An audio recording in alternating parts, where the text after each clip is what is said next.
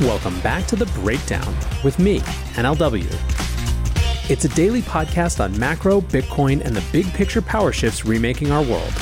The Breakdown is sponsored by Nexo.io, Chainalysis, and FTX, and produced and distributed by Coindesk.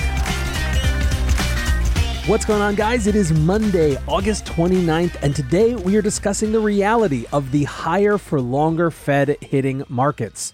Before we get into that, however, if you are enjoying the breakdown, please go subscribe to it, give it a rating, give it a review, or if you want to dive deeper into the conversation, come join us on the Breakers Discord. You can find a link in the show notes or go to bit.ly slash breakdownpod. Also, a disclosure as always, in addition to them being a sponsor of the show, I also work with FTX. All right, guys, woof, what a weekend. Bitcoin went for a while under 20K, and just in general, it felt like bad news had set in. So let's do a little bit of a macro preview for the week and try to get a sense of why things are a little gloomy. So, what set in was in one part the reality coming out of Federal Reserve Chair Jay Powell's Jackson Hole speech. We discussed this a bit on Friday's show, but it was just after the speech, and so people hadn't fully internalized the message. The message was succinct. The speech only lasted for eight minutes, and effectively it stripped all room for interpretation, all nuance, and all hope for a dovish pivot to come anytime soon. Restoring price stability, said Powell, will likely require maintaining a restrictive policy stance for some time. The historical record cautions strongly against prematurely loosening policy. Powell explained that the inflation fight, quote, requires us to use our tools forcefully, and elaborated on the ramifications of this stance. Reducing inflation, he said, is likely to require a sustained period of below trend growth.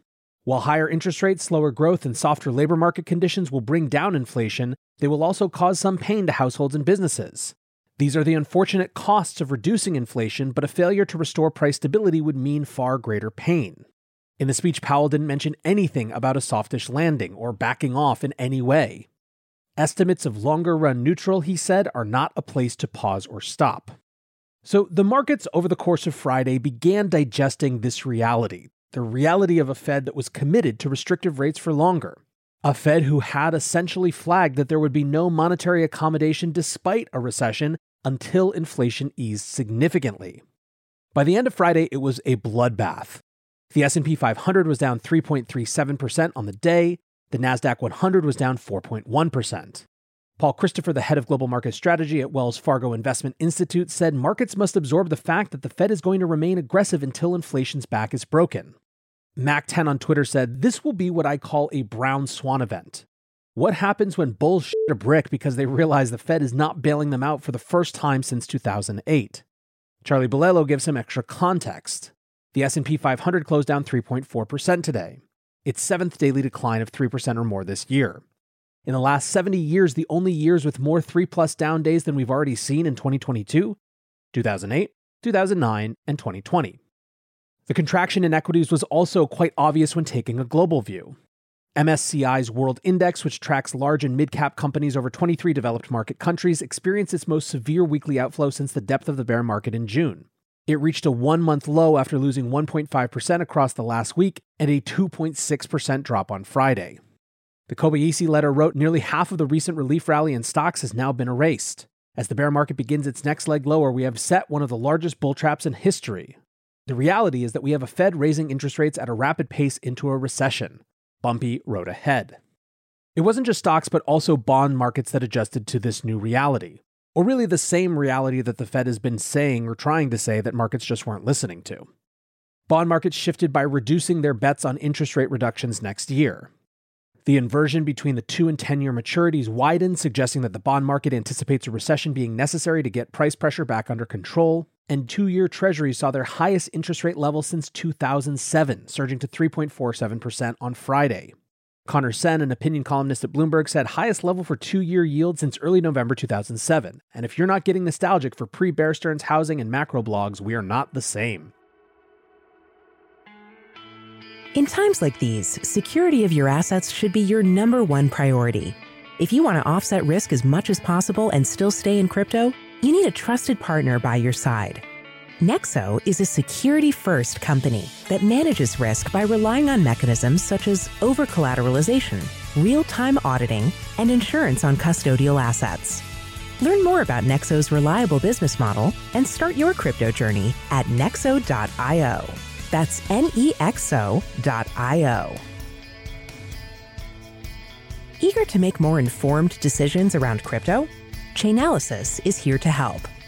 Chainalysis demystifies cryptocurrency by providing industry leading compliance, market intelligence, and investigations support for all crypto assets for organizations like Gemini, Crypto.com, and BlockFi.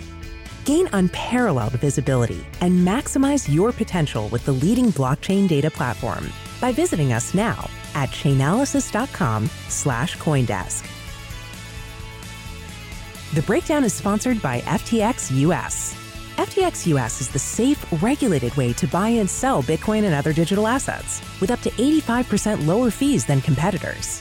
There are no fixed minimum fees, no ACH transaction fees, and no withdrawal fees.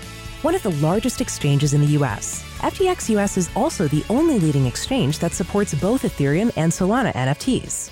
When you trade NFTs on FTX, you pay no gas fees. Download the FTX app today and use referral code BREAKDOWN to support the show. Now, as has been the case forever, front of mind among policymakers seems to be avoiding a repeat of the disastrous stop go monetary policy of the 1970s. John Flahive, the head of fixed income investments at BNY Mellon Wealth Management, said they do not want to make the mistake of lowering rates and watching inflation go back up.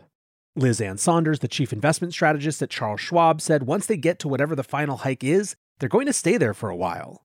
The market had trouble digesting that. Brian O'Reilly, the head of market strategy at Mediolanum, said they don't want to be remembered as the central bank that missed inflation or even spurred inflation higher. Neil Dutta, the head of U.S. economics at Renaissance Macro Research, said, The process won't be painless, and I think Powell's being more upfront about that. The likelihood of recession is rising because that's the solution to the inflation problem. That's what they're telling you. So, this was the main catalyst for a really rough weekend, and frankly, today continued the trend. The S&P 500 fluctuated a bit after dropping as much as 1%. Same with the Nasdaq, which trimmed some declines after falling 1.3%, and basically it was just a recalibration of expectations sort of day. Now, in the center of all of this is a fresh move up in the US dollar. The dollar index sustained levels above 108 all of last week, a level that was only briefly touched in July, and during Sunday trading, the dollar index surged above 109 for the first time since 2002. There is a lot of discussion around this. JP Morgan economists forecast that the US will experience the fastest slide in inflation among developed economies in part due to strength of the dollar. Others are basically seeing the strength of the US dollar exporting inflation around the world. Dylan LeClair from Bitcoin Magazine writes The reality is that the biggest short position in the entire global economy is dollars by a massive margin. The entire world is short and the free float contracts as the economy slows. Sentiment is bearish misses the point. USD assets are forcibly sold to cover the short. Luke Gromen explored some similar themes. Foreigners own 17 trillion net, 40 trillion gross in USD denominated assets. They will sell it all if they must raise USDs to, quote, cover their USD short position. The US stock market drives marginal US consumption, GDP, and tax receipts. Let's watch. Now, of course, when the dollar goes up, risk assets fall, and that includes crypto. Bitcoin fell below 20,000 on Sunday, extending its fall from Friday trading. Bitcoin went down more than 8% since Jerome Powell's comments, although it is up slightly today. Ethereum followed suit, dropping under 1500, down more than 14% over the weekend. CC Liu, CEO at consulting firm Venlink Partners, said money is flowing out of risky assets. Crypto followed the sharp adjustment of the US stock market. Markets didn't like what he had to say, and Bitcoin is resuming as a high beta asset. Now, this 20,000 level has been pretty key for Bitcoin throughout the summer. It acted as a support level during the June sell off. Anthony Trenchev, the co-founder and managing partner of Nexo, said in a note on Sunday, quote, if Bitcoin doesn't hold 20,000, then 18,900 comes into play before a date with the June intraday low of 17,600. Close below that, and it doesn't look pretty. For now, at least, that doesn't seem to be happening, but it remains a concern. Also, a sign of just where we are right now, there were some random FUD things floating around this weekend. There was a rumor that the Mt. Gox coins were getting distributed this week, which has been completely debunked. There was also this very strange thing with Avalanche where a quote unquote whistleblower accused Ava Labs of paying lawyers to hurt competition and keep regulators at bay, a charge which the company has resoundingly denied. And I think the amount of engagement that we've seen in the crypto markets is just indicative of the sentiment out there right now. Now, beyond just the Fed remaining hawkish and markets sliding, There are other big structural things that people are watching. China pessimism continues to dominate headlines. There is a property crisis, a drought causing a hydropower shortage, persistent COVID outbreaks, bank runs, with two additional small provincial banks now having entered bankruptcy proceedings. Despite a solid earnings season for Chinese stocks, outflows continue. Wang Ming Li, the executive director at Shanghai Yupu Investment Company, said, These are indeed tough times, and with earnings season wrapping up next week and some of the firms waiting until the last minute to spill the bad news, it's easy to find any kind of excuse to take profit. For some, there doesn't seem to be enough reasons to buy. A Bloomberg survey of economists expected 3.7% growth out of China for the year, which is a huge shortfall from the 5.5% target set for the year and even more dire than the 4% forecast made in July. On top of other problems, the Chinese yuan continued its devaluation that has been ongoing for the past two weeks. It reached a new two year low of 6.9 yuan per US dollar. As this situation has worsened, Chinese policymakers rolled out an additional stimulus plan. China's State Council announced a 1 trillion yuan package around $146 billion USD. The assistance will target infrastructure, property, and private businesses. 44 billion is targeted at state banks to finance infrastructure projects, and 73 billion is slated for local governments to refinance existing debt. Caleb Silver, the editor-in-chief of Investopedia, writes, China's struggle to maintain growth even as it stimulates its economy through various monetary policy measures is clearly not convincing investors that it is working. Tavi Costa writes Chinese yuan devaluing again, but this time feels different than 2015. No one cares and only few investors are positioned for it. China's banking crisis will make Lehman Brothers collapse look like a walk in the park. Sofia Horta y Costa also made a dollar connection. She writes The dollar's unstoppable rally pressures the yuan, which weakens to a two year low. The People's Bank of China takes steps to keep things stable. It's a balancing act. A weaker yuan helps exports, but rapid depreciation can stoke capital outflows. So, trying to kind of start to sum things up, Dylan LeClair writes Higher energy, higher yield, strengthening dollar. Story of 2022 with no signs of slowing down. The Kobeissi letter points out some reasons to be skeptical that we're done. If the bottom is in, it would be four months faster than the average bear market, first bear market to bottom without VIX at 45 plus, a 12% higher low than the average bear market, two less relief rallies than the average bear market. This is not your average bear market. Luke Gromen looks at the politics of this. Current geopolitical value proposition. Russia, I'll help you fight inflation with cheap energy. US, the Fed will fight inflation by increasing unemployment. What will global politicians choose? Now, there are some who think that this is all kind of an overreaction. TXMC Trades on Twitter wrote Powell said little new yesterday. The market overreacted downward in part because it overreacted to the upside in July after what it thought was a dovish turn at FOMC. It was wrong. We just watched the same group of participants repricing their misread. Demetri Kofinas thinks that it's basically just people not paying attention.